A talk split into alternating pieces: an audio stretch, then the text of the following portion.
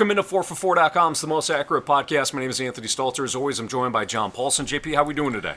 Uh, not bad. How are you doing? I, I would give you the same. Nah, not bad. I'm ready to ready to talk about four for four uh, fantasy football and just you know um, concentrate on something that isn't as as important yet more fun than what we're what we're all dealing with right now. So let's do that. Uh, first, tell us about the music that brought us in. Yeah, it's a band um, called James. I've been diving into some '90s Britpop lately, and uh, uh, the track is uh, called "Laid," and uh, you'll probably recognize it. was a I guess a minor to moderate hit here in the United States, but they've got a couple other songs um, that people should check out. Um, Sit Down is a good one, and Say Something. But it looks like it's off their uh, 1993 album of the same name, so uh, check it out. The Most Accurate Podcast is brought to you by Underdog Fantasy, home of the snake draft format, the Battle Royale. More on that a little bit later on. 4for4 now has a Discord, as we've been telling you on previous podcasts. It's a community where 4for4 subscribers can interact with each other and the 4for4 analyst, and it's where John posts his Thinking Inside the Box series of stats on Monday. So if you want to join, just go to bit.ly slash 4for4 Discord, and that's the number 4 F-O-R number 4 Discord, bit.ly slash 44 Discord, all in lowercase. You verify your subscription to get started. And if you haven't signed up for 4 for 4 yet, prices have now been re- reduced to $9 for a classic subscription, $14 for a pro subscription, and $24 for a rest of season DFS slash betting subscription. We combine the two, so you get DFS and betting in one subscription that, that is now $24 like i said. You can use the code john10 j-o-h-n 10 to get 10% off those already reduced prices. Let's go over some notes. We'll do some sneaky starts. John will also tell you how you can prepare for your your playoffs your playoff weeks in fantasy as well. So that's what we got coming up on the podcast. John let's start off with josh gordon. He was reinstated Unbelievably, he's only 29 years old. He's coming back from his fifth NFL suspe- suspension. Now, he can't join the team again. He can't practice with the Seahawks until December 21st. Do you think he's worth a pickup? I don't. I don't see. I mean, coming, he's coming back off of a long layoff. Uh, I'm sorry to laugh. I just, I just saw a lot of like excitement about his return. I think maybe people are just excited that he's returning because he's an, ex, you know, could be an exciting player not so much for the fantasy impact of it, but you know he's coming off such a long layoff, joining a team that you know he hasn't played for in a while, um, and is ex- you know coming off the coming out of the gate with David Moore there as the third receiver. Does he come in and play a full complement of snaps? Week 16, you know, I don't just don't see it happening or really being a, fantasy factor that week. I mean, it probably would have him ranked as a wide receiver five or six uh, heading into that. So I wouldn't trip over you know anybody trying to get to the waiver wire to pick up uh, Josh Gordon for one week, unless you're. I mean, if your if your league goes to week 17, then maybe you you might want to pick him up. But it's that's still a few weeks off, and you got to get to that point before you can uh, you know play those games. Let's go over some running backs, some injuries specifically. We'll start off with the Raiders' Josh Jacobs. He remained sidelined at practice on Thursday. His injury supposedly looked worse than it is, but we're looking at back-to-back not did not practices now, John. So, how confident are you in Josh Jacobs on Sunday when the Raiders take on the Jets in East Rutherford? Well, this this will kind of play into the playoff pickup um, plan, or you know, what what to do when you're getting ready for the for the week 14 to week 16 playoffs or the week 15 to 16 playoffs. But one of the things I did in I believe it was Scott Fish Bowl was pick up Devontae Booker because I had some roster spots and getting past my byes. Um, just trying to pick up these high value backups that if there is an injury to one of these running backs, then now you have a starter that's probably going to get 15 to 20 touches. So in this situation, Booker is, you know, right now Jacobs is out of the the ranking rankings, so Booker is ranked as a, like a high end RB two.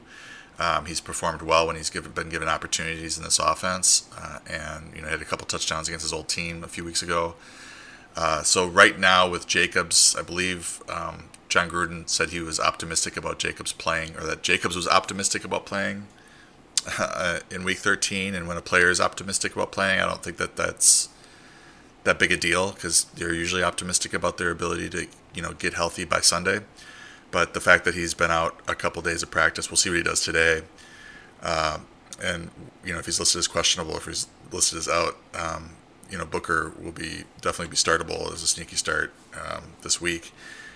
I think with with Jacobs, the it might be a high ankle sprain. A couple of the injury people that I follow thought that the uh, mechanism on the injury uh, looked like a high ankle sprain. That's something that it, it's gonna it's gonna probably linger for a couple weeks. He might be able to play through it, but uh, not too often. That first week, do they do they play through the high ankle sprain? D'Andre Swift, Lions running back, exited the league's concussion protocol but missed practice on Thursday with an illness. So, if it isn't one thing, unfortunately, with D'Andre Swift, it's another. What's your advice to D'Andre Swift owners this week? Uh, yeah, I'm looking at the the latest. Uh, on Friday, it says um, still missing practice. Um, uh, yeah, according to Kyle Meinke, uh, he won't practice today because of the illness. No practice yesterday. Limited Wednesday. Hasn't played in the last two weeks. He could play Sunday, but we'll see. Adrian Peterson, um, I said yesterday or the day before that he just didn't seem like himself after his concussion. Uh, that just just wasn't his usual energy and um, and everything at practice. So that was a little concerning, I think. Um, but he has cleared concussion protocol, as uh, Tori Petry uh, reported.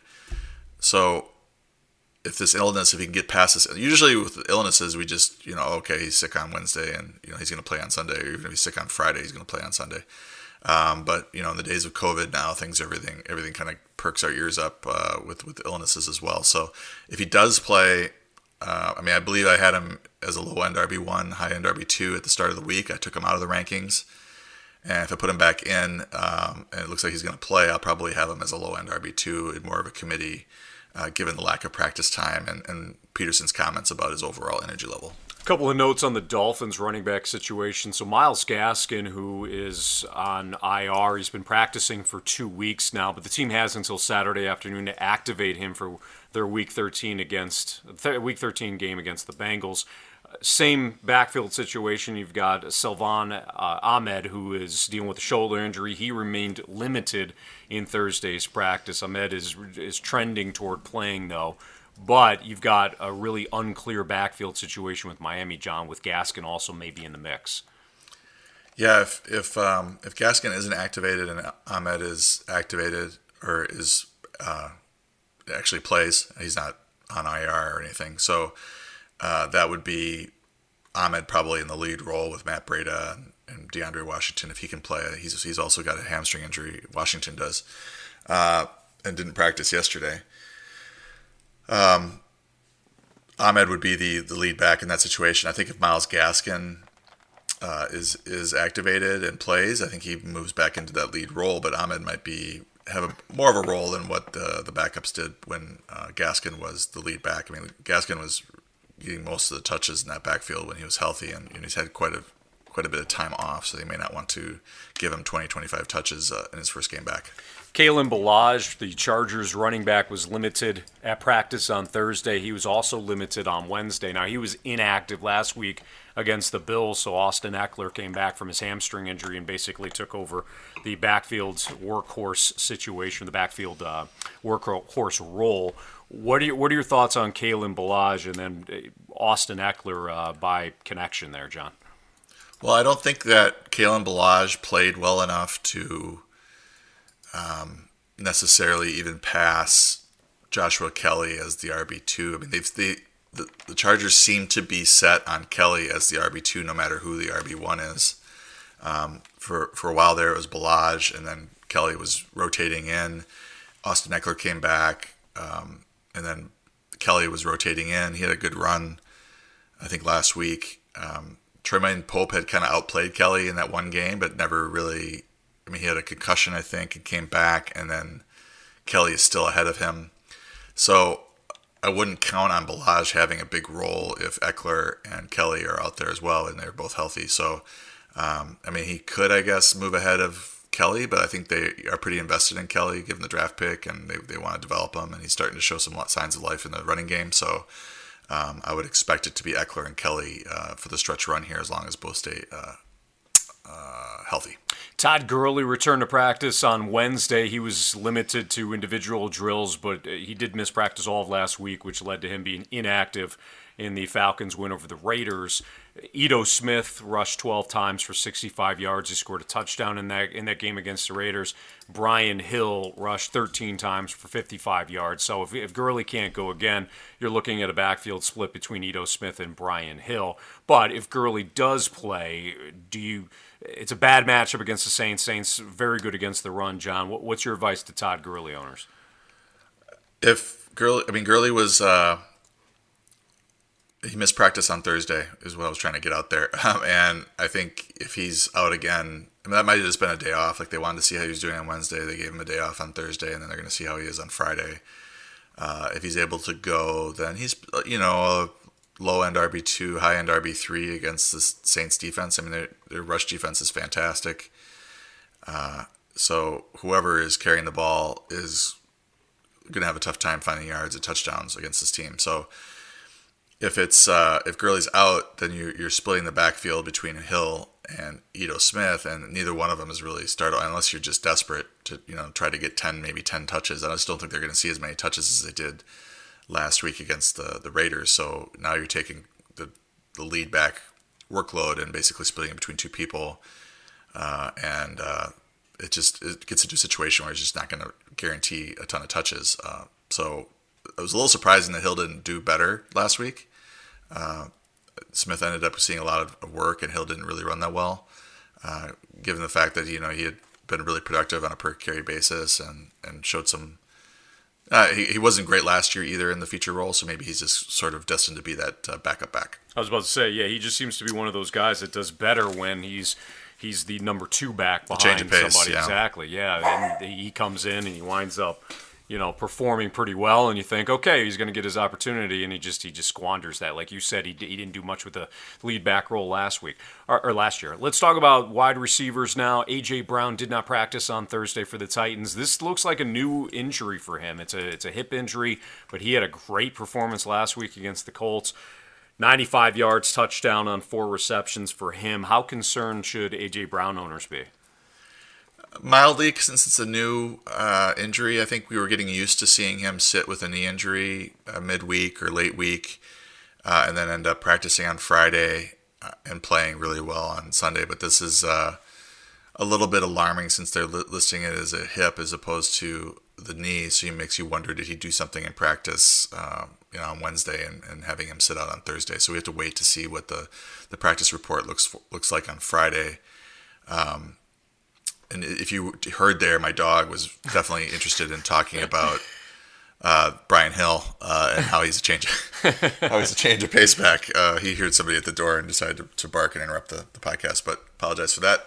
Um, I would say that right now, as an AJ, AJ Brown owner in a couple of leagues, I'm not too worried. But if he misses practice today or is uh, potentially uh, limited and then is questionable, then I start to uh, become a little bit worried about his availability on Sunday. DJ Chark, similar situation. He he remained limited on Thursday. We don't know about his Friday status yet, but he's dealing with ribs injury. Chark could play, but you know if he's limited again on Friday, it winds up being a shaky situation. But Minnesota is a good matchup, John. Yeah, and uh, Mike Glennon was willing to push the ball downfield, which plays into his skill set. Uh, so uh, we shall see. This is a, another situation where you're just waiting on that Friday practice to see what the status is, and then if he's questionable, you're you're looking for a, a tweet from uh, Adam Schefter or Ian Rapoport or somebody uh, giving a better idea of, of whether or not he's going to play. I think if he is active, then that you know he's still the number one there. Uh, it didn't look like Glennon, you know, favored Keelan Cole or. Um, uh, Chris Conley was out, so it was Shenault who didn't get much action, Cole, and then Collin Johnson was the big like breakout player. I think he had 96 yards and a touchdown. That's what I meant by Glennon uh, wanting to push the ball downfield. So I don't know that Johnson's going to play much with with Chark back. I think he sort of fills that role. So um, if he is back, then he'd be a decent start. I wouldn't want to run him out there with a, a new quarterback and a rib injury, but you know sometimes uh, beggars can't be choosers. The Julio Jones situation, once again, convoluted as he did not practice on Thursday. In fact, it was a downgrade, and midweek downgrades are never good. If he's doubtful on Sunday, you'd love to know by you know Saturday, John, or, or certainly before the game. They, the Falcons do play the Saints early, but it's not a great matchup. And even in games that he has played, there have been times where Julio Jones just doesn't finish. So, what what's your best advice for Julio Jones owners at this point? Well, he's uh, so productive when he's healthy, and so if he gets a full practice in, which he probably won't today, you know, you feel better about it. If he gets a limited in and is questionable, then you're like, all right, well, this is typical Julio Jones situation. If he's if he's active, unless you're pretty stacked at receiver, you pretty much have to start him. I'll probably have him ranked in the teens uh, again if you know if he's kind of gimpy or iffy because he has sometimes in this situation come out and just tore up a team. So he hasn't had much problem with the Saints. They're not a great matchup. They've been better against the pass, but they've you know given up a lot of touchdowns, and the, the Falcons probably aren't going to be able to run on them. So they're gonna. It's like a pass funnel situation where there's going to be more pass attempts available for Ridley and, and Jones and the other pass catchers. Uh, so he could have a big game against him if he's active. All right, a couple of tight ends before we get to some sneaky starts, and again, John's going to help you help to prepare you for your fantasy playoffs and kind of some some tips on what you do. But again, some tight end news. Zach Ertz activated from injured reserve. He's been out since week six, John. He has 24 catches for 178 yards and a touchdown on 45 targets for six games this year. So he is Zach Ertz, and it's a situation where he's active, so I'm assuming he's healthy enough. Uh, is, is he worth starting this week as the Eagles take on your Packers? Ertz, people need to remember that Ertz at this point is I'm not, you know, I don't want to disparage the guy, but he's more of a name right now than he is an actual fantasy producer. If you look at what he did prior to the injury, 6.3 points per game in half PPR formats, that's the number 24 tight end average. Um, so that's not great. Uh, he did play two thirds of his snaps in that final game and scored 7.3 points in PPR formats. He did have a couple games over 10 in PPR, but it's just not the same Zach Ertz that we're used to. Uh, even though he did get, uh, you know, seven, seven, 10, and 10 targets in four of his six games, with five and six in the other two games. So he is involved. If you're desperate at tight end, you could run him out there. You might get a touchdown. You might actually get a decent game out of him. Uh, but it's not like you know this is Travis Kelce out for a week or two and coming back, and you're getting the number two or three tight end, uh, fancy tight end back. Um, he was drafted that way. Just this year, he just hasn't produced at that level. So I wouldn't uh, run out uh, and start him unless you're pretty desperate at the position. And then one more injury note: Jonnu Smith remains sidelined on Thursday. Smith has not practiced all week after failing to draw a target against the Colts last Sunday. This isn't a game where the, you know it was an absolute shootout and the Titans scored a bunch of points, so kind of concerning. I would imagine that Smith is more of a tight end too at this point, John. Yeah, he just hasn't. Uh, produced at the level that uh, he was prior, you know, earlier in the season. Um, the targets have been there. I guess in week 10 he had six targets. Week 11 he had six targets. He had four catches for 20 yards and a touchdown. It's been mostly touchdowns for him. He's got 338 yards receiving, so 30 yards per game, 31 yards per game, and, and seven touchdowns. So he's averaging 0.64 touchdowns per game. So he's always a threat for the end zone. Uh, the tight end position is, you know, really pretty rough after. Uh, Kelce, Waller, and you know Hockenson, maybe Hunter Henry. Uh, it gets pretty scary. Uh, so you know if you're if you if you don't have a better option, then you know keep running him out there. You probably should bounce back a little bit from the zero targets last week in week 12. The problem is this injury, and we don't know yet on Friday if he's if he's practicing. If he's out, uh, Anthony Firkser is an interesting play. I would add him to the um, sneaky starts for this week. Uh, if uh, he, he wasn't out at practice on Wednesday, but I believe he practiced yesterday, so he's more healthy than Jonnu Smith at this point. If Jonnu's out, Firkser probably is almost an every down tight end, and he should see uh, plenty of work uh, in that in that offense with, with Smith sidelined.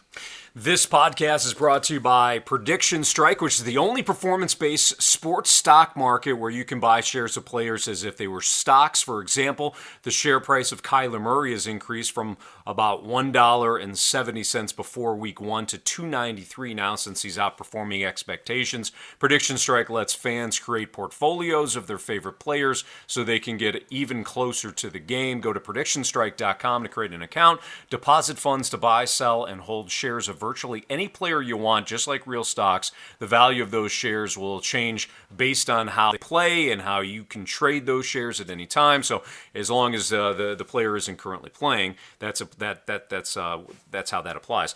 Did you know that Aaron Rodgers, for example, is going to bounce back with an MVP caliber season? If you did, well, here's your chance to you can profit off that prediction.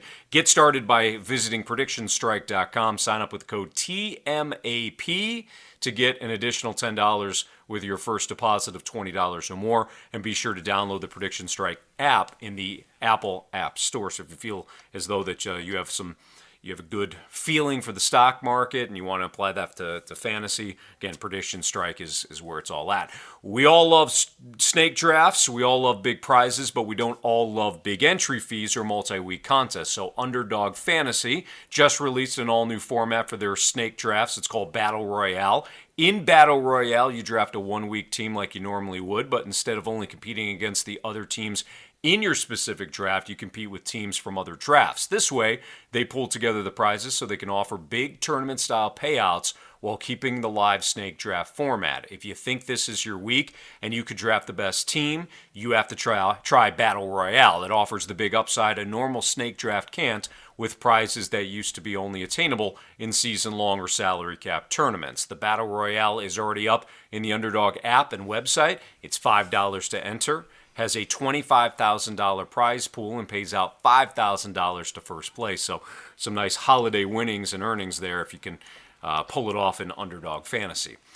John, we, we said earlier we wanted to help listeners out when it comes to preparing for the playoffs.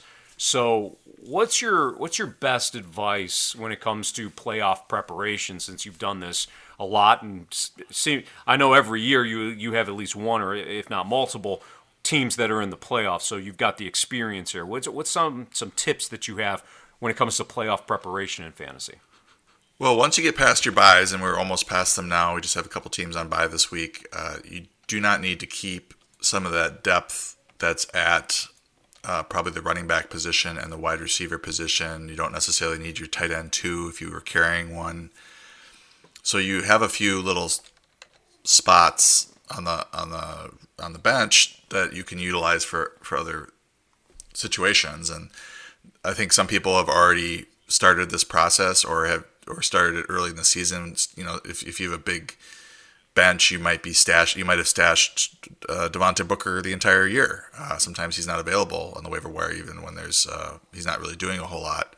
People are just playing um, the possibility of an injury. I call them attrition plays. So if there's an injury, all of a sudden you have a starter caliber, flex caliber uh, running back to, to to run out there, and you don't even have to. It's, it's sort of a handcuff, but not for your player. It's a handcuff for another player that you're looking at. So the top ones to stash. I mean, you, you some of these guys are like Le'Veon Bell, Jamaal Williams are owned in 66 plus percent of Yahoo leagues, so not widely available. But if they happen to be out there, you know, if there's an injury to Edwards-Helaire or Aaron Jones, these players turn into 15 to 20 touch type players. Uh, Carlos Hyde, I think, has an injury right now, but he would if similarly if uh, Chris Carson were to be knocked out of a game uh, or for a couple games. Uh, Tony Pollard is one of the better uh, attrition plays, but the, the Cowboys' offense is not humming like it used to. But he would he would be a really good play if Ezekiel Elliott was out, Boston Scott, uh, Joshua Kelly, Alexander Mattison, like Jordan Wilkins for the Colts. So those are the types of players that you're looking at. I mentioned Booker before. We've we've talked about uh, Benny Snell, uh, you know, as the James Conner handcuff. Latavius Murray is probably the number one guy to have. I don't know that he's available in any leagues at this point. He's scoring touchdowns now uh, and out producing Kamara. Uh, Brian Hill and Ito Smith, as we mentioned. earlier. So those are the types of players that you would add and then give yourself some cover and also give yourself some options if, if there's an injury late in the season um, and uh, give you some upside uh, in the playoffs, especially if your running back corps is weak. If you have a couple of studs, uh, then then adding those guys pretty much serves to take those points, potential points, off the table, and maybe your uh, opponent can't use them against you. I think that's the the big king thing. And then the other thing that you want to do is if your if your team or your league uses a defense, a team defense. I get a lot of questions about this on Twitter, like what defenses should I stash uh, for the playoffs? Uh, most people at this point are probably streaming defenses. There's a, a couple few that you would um, want to start every week that are good enough to start every week, but most of them, most people I know are streaming, or they have a decent one that they keep running out there, and maybe they're running them out there in a bad matchup. But you want to look ahead. Uh, what I did with uh, FFPC is I just just had a notebook and I wrote down the three teams that we're carrying right now, and I wrote down their matchups. I highlighted the good ones from our hotspots report, and I put squares around mediocre matchups, and then I wrote out the five or six mediocre defenses that are on the waiver wire, and wrote out all their matchups. And I sent a picture of that to my co-owner, and we discussed like what the plan is for weeks 14 through 16, or in our case, it was week 12 through 16 because we have uh, FFPC playoffs last week and this week. So uh, that's how we did it. We want to make sure that we have a, a, a good to good to uh, mediocre to good defense in a great matchup if we can. Um, it's okay if you have a great defense in a so-so matchup, but I wouldn't want to start the Steelers against the Chiefs, for example. Uh, so you're or really anybody against the Packers. Uh, it's just such a low chance for turnovers and sacks, uh, and you're probably gonna get a lot of points put up on you, even if you have a good defense. So you want to avoid those best offenses. Um, so I, in the in the sneaky starts article that we're going to discuss here, I did put this uh, at the bottom defenses to stream, and there was a few that jumped out at me. The Seahawks had you know kind of a bad fantasy defense, but they added a couple players um, defensively and have getting more pressure on the quarterback. Um, and they have the Giants, Jets, and Washington in weeks 13 through 15. So I think they're the ideal pickup for somebody that just wants one defense to play. Um, the Rams have the Jets in week 15. Uh, the Browns have a couple of touch matchups in the next two weeks, but they face the Giants and the Jets in week 15 and week 16. The Panthers are coming off a bye, and they have the Broncos in week 14 and Washington in week 16. And then I list another four or five uh, teams that have some good matchups in these fantasy playoffs, and you know owners can look at our hotspots report and see and kind of piece together, puzzle together uh, a two or three team committee, and you can use one of these extra bench spots to carry a second defense or even carry a third defense like we are in FFPC because we want to guarantee that we can get some good production out of that defensive spot uh, when it comes to play. And everybody's with everybody streaming, uh, you can't get these guys get these teams off the waiver wire because you're going to be outspent probably. Well, good stuff, John. I know a lot of people need to review that and go over because you, you, provided a lot of tips there. But one thing that you did mention was your Sneaky Starts article, and this is one of my favorite parts of the podcast. Every single week, we wrap it up with a, an op, uh, a, a look at John Sneaky Starts Week 13 article, whatever week it is. As I remind everybody every single week here, if you go to 4for4.com, you're a subscriber – John's got a, a, lot of sneaky start options for you, certainly more than what we discuss on the podcast, but this is essentially just a taste. So let's start off with some quarterbacks. We're getting running backs, wide receivers, and tight ends. Both two quarterbacks that are listed among your other quarterbacks and sneaky starts. One of them is Baker Mayfield against the Tennessee Titans. Yeah, I kept beating the, the, the Baker Mayfield drum uh, over the last few weeks, and then the weather kept crap, crapping up. They had the two high wind games where they were 30 mile per hour plus, and then they had the torrential downpour uh, a couple weeks ago, and just not good conditions for Mayfield. So his numbers really suffered, and um, I thought that last week would be his his good his, his chance to sort of break out and have a good game, and he did against the Jaguars. He had uh, 258 yards uh, passing and two touchdowns against Jacksonville. Uh, this matchup against uh, Tennessee is favorable. They're 27th adjusted fantasy points allowed to quarterbacks. Um, they've given up the seventh most passing yards and second most passing touchdowns to quarterbacks this season, and, and you know Tennessee is going to score uh, on the Browns. So this you know is one of the higher totals on the slate this week. I think maybe even be the highest, 53, 54 points. Um, so uh, Mayfield, I think, is a pretty good start this week. Uh, now I call him Mitchy Football, Mitch Trubisky. So you've got him listed among your sneaky starts as well. If there's one thing that Mitchy Football does well, it is post big numbers against the Lions. Now I don't know how much changes with Matt Patricia, no longer the head coach for the Lions, but Mitchy Football loves himself some Detroit Lions. Yeah, and I have some stats I pulled from. It's actually from Evan Silva's uh, matchups column over at Establish the Run. Uh, he used to be at Rotoworld. It's a great column. Um, digs into some of the matchups even more, but he uh, he found that Trubisky completed 68% since coming into the NFL. Trubisky's uh, converted 68% of his pass attempts for 6, 6, or 1,601 yards, 7.9 yards per attempt, a 14 uh, to 4 touchdown to interception ratio, plus, uh, 18.7 yards rushing per game um, and an, an, additional rushing touchdown across six games with the Lions, according to Evan Silva. So this is the team that Mitch has his best games against. They're 13th in adjusted fantasy points allowed uh, to quarterbacks this year, and I'm interested to see with the coaching change there. I don't think that we're going from a defensive-minded head coach to a offensive-minded interim head coach, so I don't know that the defense is going to take a giant step bo- uh, forward. Uh, Trubisky ended up with 18.8 fantasy points last week against the Packers. Uh, the Lions just gave up 318 yards and four touchdowns to Deshaun Watson on Thanksgiving. Uh, they gave up 262 yards and three touchdowns to Philip Rivers, 220 and three to Kirk Cousins.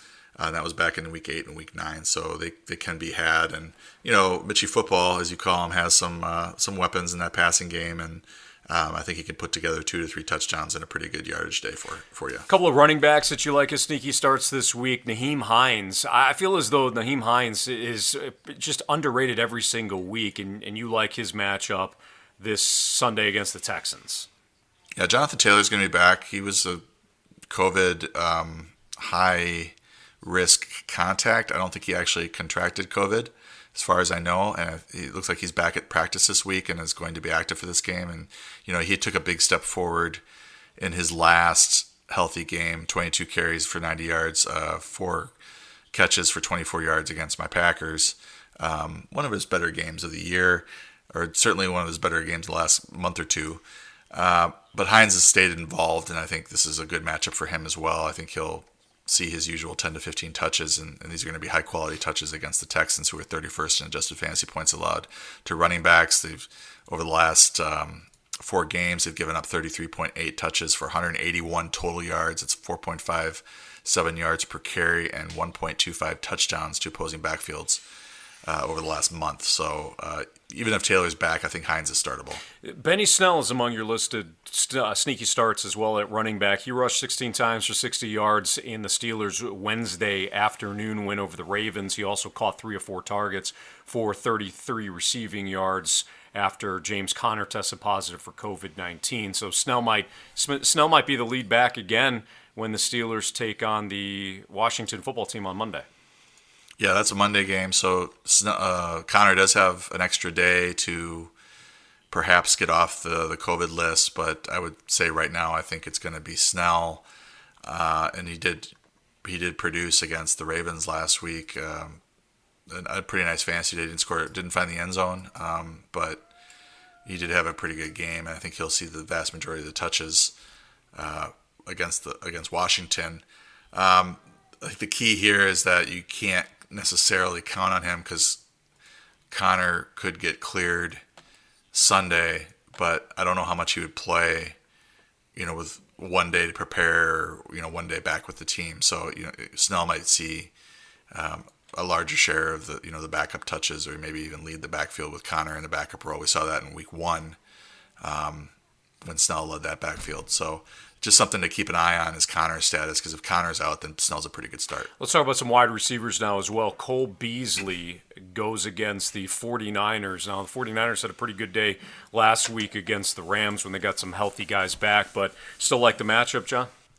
Well, in the slot, I think it's a pretty good matchup for Beasley. It's better than what Diggs and Gabriel Davis have outside. um, with Richard Sherman and Jason Verrett.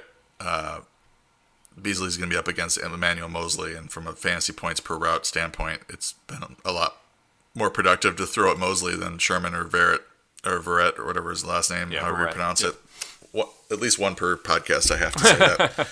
um, Beasley has averaged 6.3 catches for 73 yards on 7.3 targets in the four games that John Brown has either missed or was limited due to injury.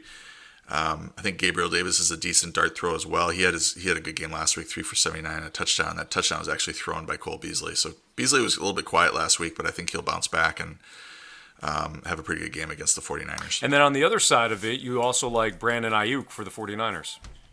Yeah, don't forget about Aiyuk. Uh, you know, went to the COVID list. Deebo Samuel had a huge game last week and is in the spotlight right now. But Aiyuk uh, had at least 115 yards and or a touchdown in six of his last seven games. So he was, you know, having a rookie season like Samuel had late last year. Uh, his production in games with Samuel has been a little bit lower.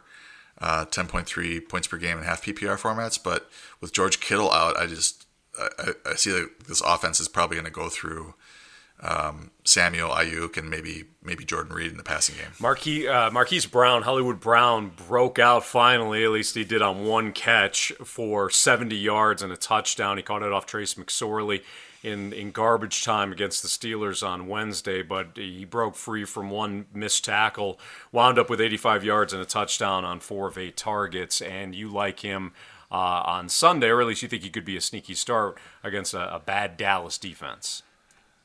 Well, the Brown thing is funny because uh, not f- like funny, haha, but funny like ugh, like who started him against Nobody. the Steelers on the Wednesday game? Like we didn't even know the game was going to be played. Um, in our FFPC league, we did start Diontae Johnson and uh, Chase Claypool, which is a little bit of a risk. But we last thing we wanted to do is you know have Frank Gore and Zach Moss in there combining for ten points and needing 15 or 20 out of those spots and having a or having a, uh Claypool and Brown. and Diontae Johnson uh, on the bench. So, uh, but with Brown, like, what's the upside there? He's been so bad this year in terms of production. Um, uh, who would have started him? I would love to talk to somebody that started him this week or this last week.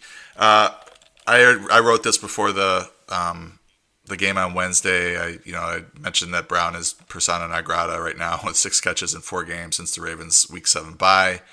Um, but if Mark Andrews remains out and or Willie Snead remains out, um, there are extra targets to go around. I think Brown bounces back with Lamar Jackson under center. It looks like he's probably going to be back and playing against the Cowboys. So if that's the case, I think Brown is um, a reasonable low end wide receiver three, wide receiver four type that uh, you could run out there in a great matchup because the, the Cowboys have given up the second most fantasy points to receivers, the 30th in adjusted fantasy points allowed to the position. And they're pretty much burnable across the board, so I expect Brown to catch a long one. Let's wrap up some sneaky starts with tight ends. Kyle Rudolph, he's had a, a decent last couple of weeks now. Uh, he and the Vikings host a bad Jacksonville team on Sunday. Yeah, he had a good game against uh, Chicago in Week 10 with Irv Smith out. Irv Smith missed uh, last week against Carolina. Uh, in those games, Rudolph had four for 63 against the Bears and seven for 68 against Carolina. So quite involved uh, in the in the passing game. And then this is, doesn't even take into account his ability to catch touchdown passes because Kirk Cousins will Kirk Cousins will look at him in the red zone, and he has quite a few touchdowns in his career. So uh, if Smith is out again and he has not been practicing, this is a really nice spot for for Rudolph against Jacksonville. And then finally, Jordan Reed. Jordan Reed caught what six? He's seen six targets in back-to-back games, as you write on the site, catching seven of twelve for 80 yards, and he gets the Bills. So a couple of guys that you like in that 49ers passing game this weekend against Buffalo. Yeah, and it's about people not being there to, to take those targets like George Kittle. Um, seven for 67 to Hunter Henry. The Bills gave up last week. Five for 60 uh, to Jacob Hollister. Five for 65 and two to, to Travis Kelce. Five for 40 and two to uh, Jonnu Smith. And that's all since week five. Uh, so Buffalo has struggled against the tight end position. They're 30th in adjusted fantasy points allowed to the position. And as you mentioned, Reed has those six targets in back-to-back games. He hasn't produced much, Uh, but maybe this is the week where he does get that 40, 50 yards and a touchdown. All right. You can follow John on Twitter at uh, John underscore. I'm sorry, at 444 underscore John, at 444 underscore John. I do that every single week, John. You think I would know it by this point, but seemingly every single uh, year I screw that up at least once. Uh, at Anthony Stalter, if you want to follow me on Twitter. Good luck in your what seemingly is coming down to the wire here for fantasy fantasy playoffs. If you haven't made it already, haven't clinched a spot, good luck to you this week. And we'll see you next time on 4for4.com. It's the most accurate podcast.